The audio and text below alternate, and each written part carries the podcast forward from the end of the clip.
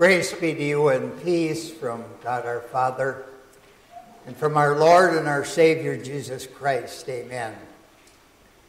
Our text for this particular Sunday is written in the book of Jeremiah. We read the first few verses from the first chapter. The word of the Lord came to me. Before I formed you in the womb, I knew you. Before you were born, I set you apart. I appointed you to be a prophet to the nations. But I said, Ah, Lord God, I really do not know how to speak. I'm only a child. The Lord said to me, Do not say, I am only a child. You must go to everyone to whom I send you and say, whatever I command you. Do not be afraid of them, because I am with you and will rescue you, declares the Lord. Then the Lord stretched out his hand and touched my mouth. The Lord said to me, There, I have now placed my words in your mouth. Look, today I appoint you over nations and kingdoms to uproot and to tear down, to destroy and to overthrow, to build and to plant. So far.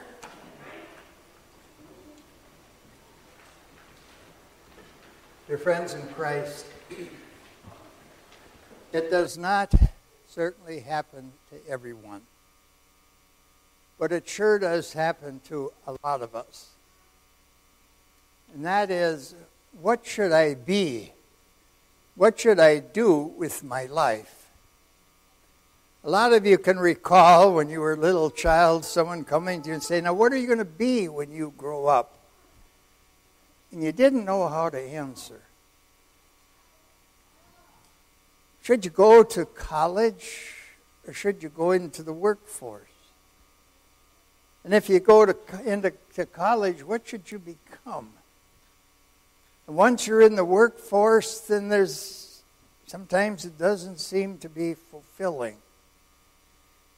A lot of you have struggled with that.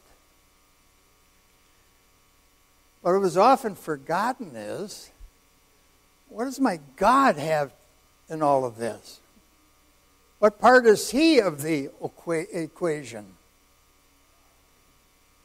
What happens if I get a job where I know beforehand my faith is going to be placed in jeopardy or challenged? What if my job is going to take me far away from a church where I know the Word of God is taught as you heard from Paul write to Timothy in its truth and purity, or will it be preached to itching ears? Our text for today takes us into the life of a man who didn't have that struggle. God told him directly what he was to do and what he was to become. He didn't have to lay there in his bed and say, Well, should I become a carpenter, an electrician, or a nurse, or a teacher? God came to him and said, This is what I want you to be. And we, of course, can take this as just a story of ancient history, sit back in our chairs and say, oh, that's interesting, or maybe it isn't. What does it have to say about my life? What does it have to say about my priorities? What does it have to say about some of my doubts? With that in mind, I'd like to take you back in spirit about 2,600 years or 600 years before Christ. God's special nation. The nation of Israel was divided into 12 tribes, and that, that word 12 tribes doesn't, it just doesn't jive with our way of thinking. So, but right now, think of it as 12 different counties 10 of those counties, because of their unbelief, had been swallowed up, taken off by the Assyrians. And you know what, congregation? They've never been found since.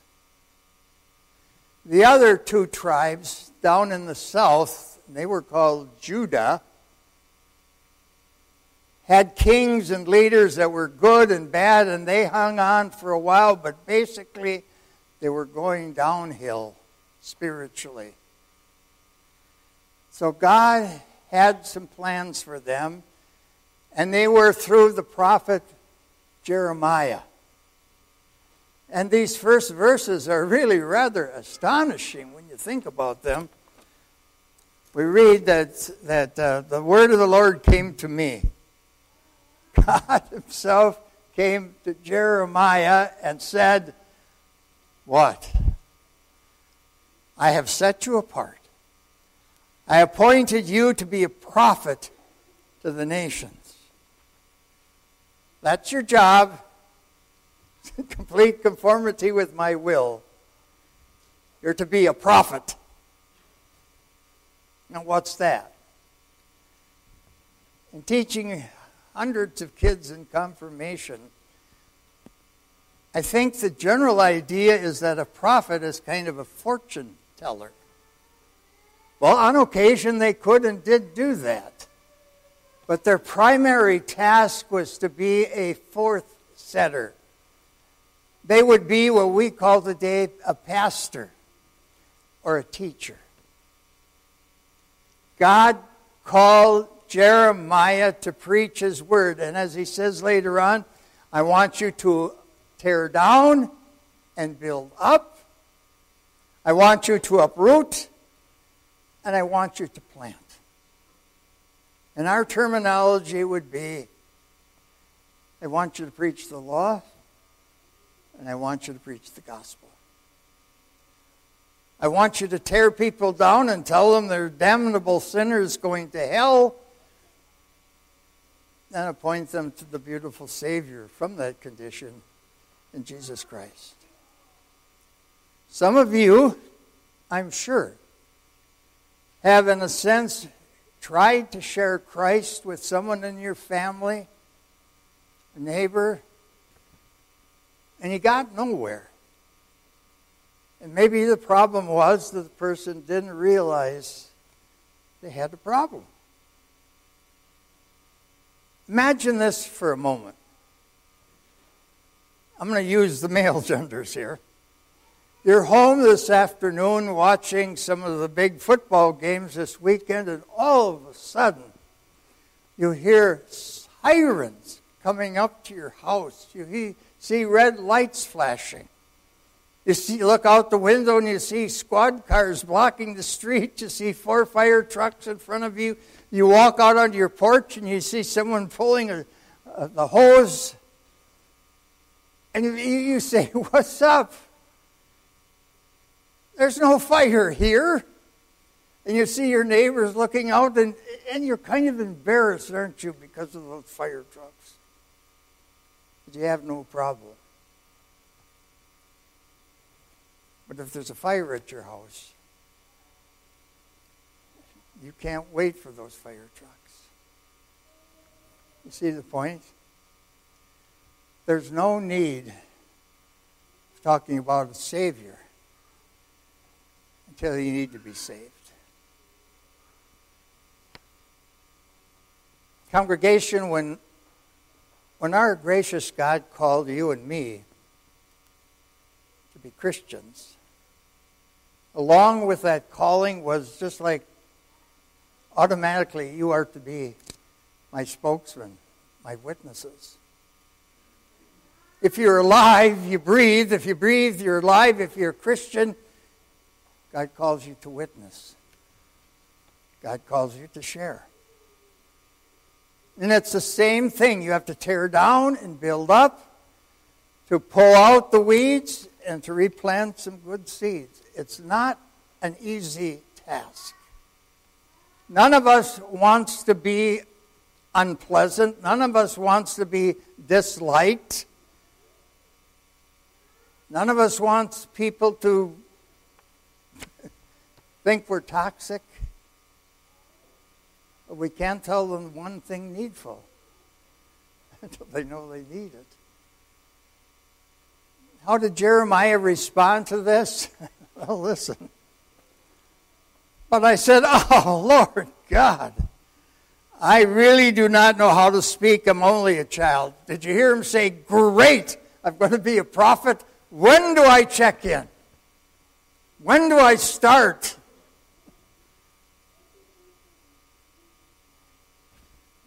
The NIV translated, Ah, oh, sovereign Lord. You have to have made a mistake. I'm just a child. I, and I don't communicate well. How in the world am I to be a preacher and a teacher? And this is what God says Do not say, I am only a child. You must go to everyone to whom I send you and say whatever I command you. Do not be afraid of them, because I am with you and will rescue you, declares the Lord. God says, Jeremiah, let's quit playing these games. I know you better than you know yourself. I knew you before you were formed. I don't make mistakes. I called you and I'm going to be with you. And I'm going to give you my word to share. You heard your pastor a few moments ago eloquently say that there are a lot of preachers that preach to itching ears to build up a, a large congregation and say, Oh, my goodness. God says to preachers, No, no, no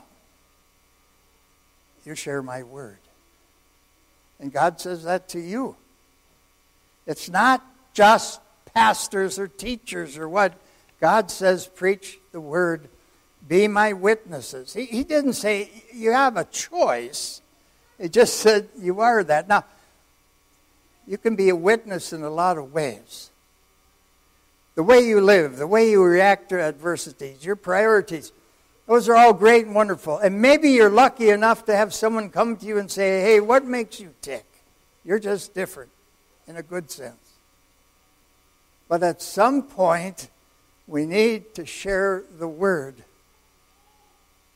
Jesus Christ is the Savior of myself and the world. And to say, ah, sovereign Lord, I'm only a child if you can uh, honestly say, Well, I'm only a child of my knowledge of the Word of God, that can be changed. There is a place for Christians to have genuine humility and to know that they have these gifts and those gifts and someone has more better. That's okay. But that doesn't excuse us to say, don't use the gift that you have. You mothers, you have no idea of the power that you have in what you say. You may not see the results immediately, but those words are powerful. They take a, they uh, apply and are rooted into the minds of these young, tender young children. Then God did something else to Jeremiah. Listen to this. This is amazing. Then the Lord stretched out his hand and touched my mouth. The Lord said to me, There. I have placed my words in your mouth. Look today. I appoint you over nations and kingdoms to uproot and to tear down, to destroy and to overthrow, to build and to plant. I don't know how this happened. But Jeremiah had God reach, touch his mouth and say, Hey, I put my word in your mouth. That's all you need. You don't have to be the greatest preacher. You don't have to be the greatest communicator. Preach my word. It's living and powerful, sharper than any two edged sword.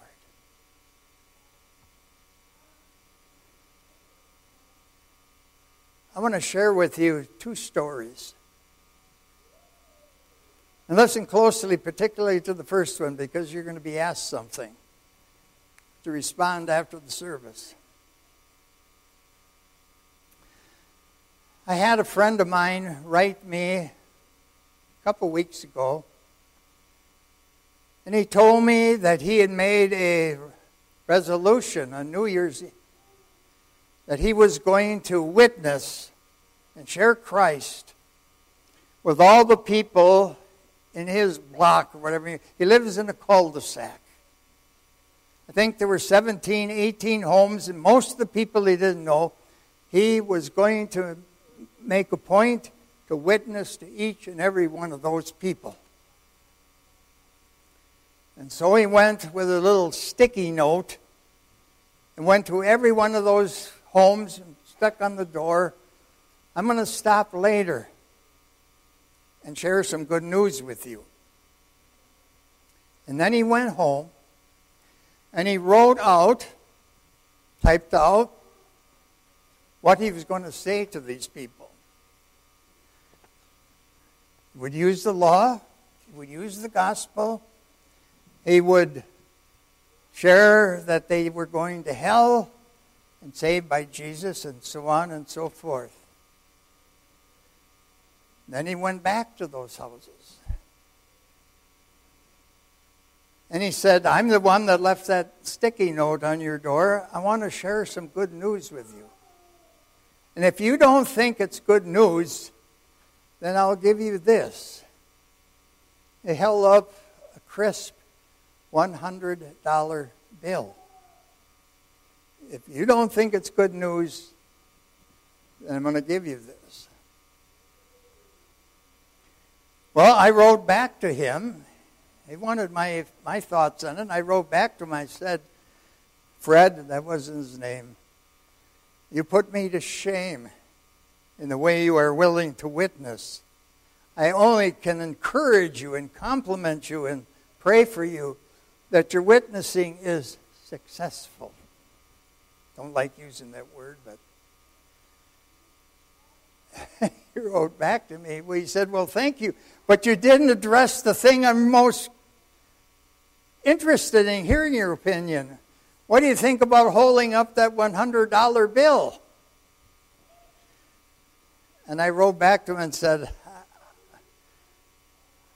Fred, I, I didn't address that on purpose because I don't know quite what to say. I've never heard anyone doing that. So I'd like to hear your opinions. Tell me after the service. You think standing on a door step, saying, I've got some great, wonderful news to tell you, and if you don't think it's that, I'm going to give you a $100? Is that a fantastic way to get people's attention? Or is it something kind of chintzy and cheap? I haven't responded to my friend. I really would like your opinion. But the point is, the big point is, isn't that an encouragement for each of us to have a plan? Yes, there are going to be occasions when it's going to be a snap of the finger situation, but there can be a plan too. I know your pastor well enough. If you wrote out something and showed it to him, he'd be more than happy to say, well, you could probably say this or polish it up a bit. Many of us don't say, ah, sovereign Lord, I'm only a child. I can't communicate. You see, it's easy in church to sit back and fold our hands and cross our legs and say, uh, oh, "It's great for Jeremiah." God is putting his finger, as it were, in our splanchna and saying, What about you? Remember that what we're sharing is powerful and active.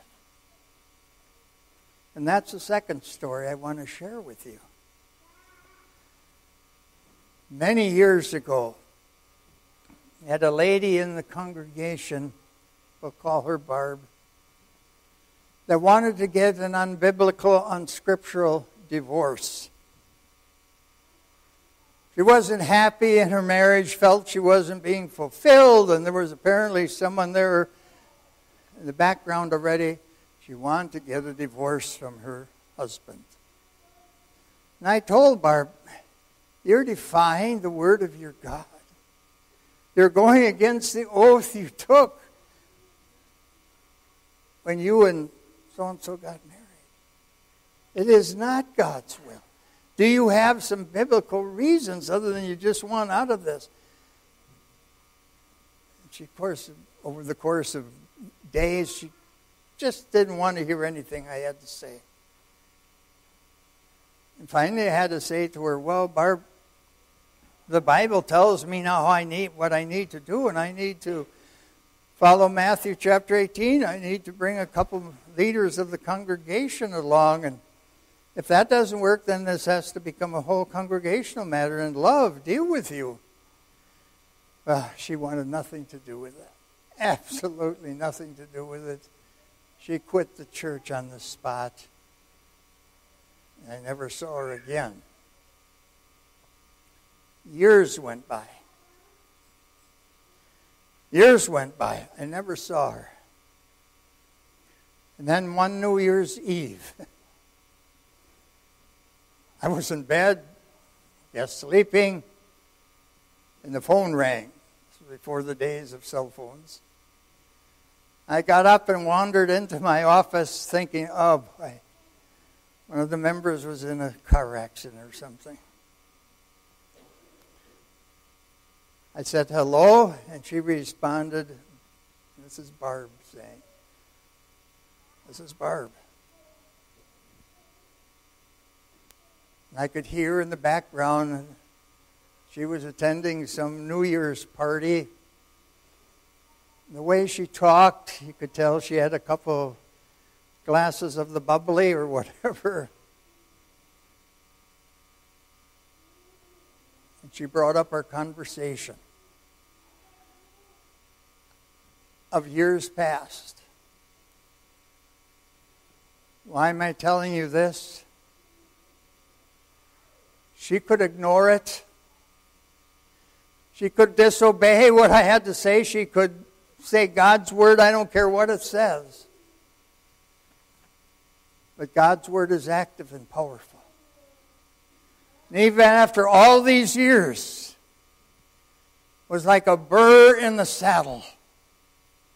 That law that I had shared with her was still bothering her. I don't know how the story ended. I never saw her again. She may be dead. The point I am trying to make with you today is this that when you witness, when you share God's word, and not your feelings, you have implanted a seed that is powerful, living, and alive. And the rest we have to leave up to our God. We can look back on the life of Jeremiah and probably say what he did was essentially a waste of time. A few years later, the whole nation of Judah was captured by the Babylonians and led off into captivity. But he did what God wanted him to do. Maybe there was one, two, three, five, ten, twenty, a hundred people in that nation that did repent and did believe. We are so orientated with numbers and statistics that sometimes we forget God is interested in individual souls. Only you live in your little world. Only you, as it were, has your set of relatives, your in laws, your outlaws, and friends. God calls upon you and me to witness, to share His word. You heard it in our epistle lesson, you heard it in the gospel lesson, you hear it in the Old Testament reading. It's all the same chorus. Preach the word, share the word. It's powerful, it's, act, it's active.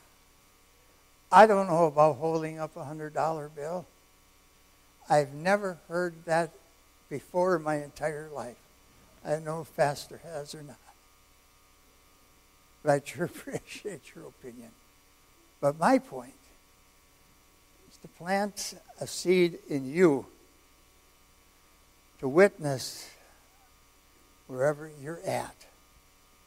Not your feelings, what you think. You know, you could have said to that woman, Ah, oh, great, I know your husband, he's not the sharpest knife in the drawer, what. No, Barb. This is the will of God. Today's text has some amazing things in it.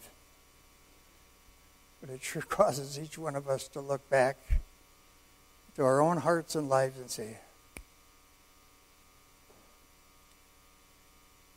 Now, what about Jeremiah? What about me? Okay? Amen. Please rise.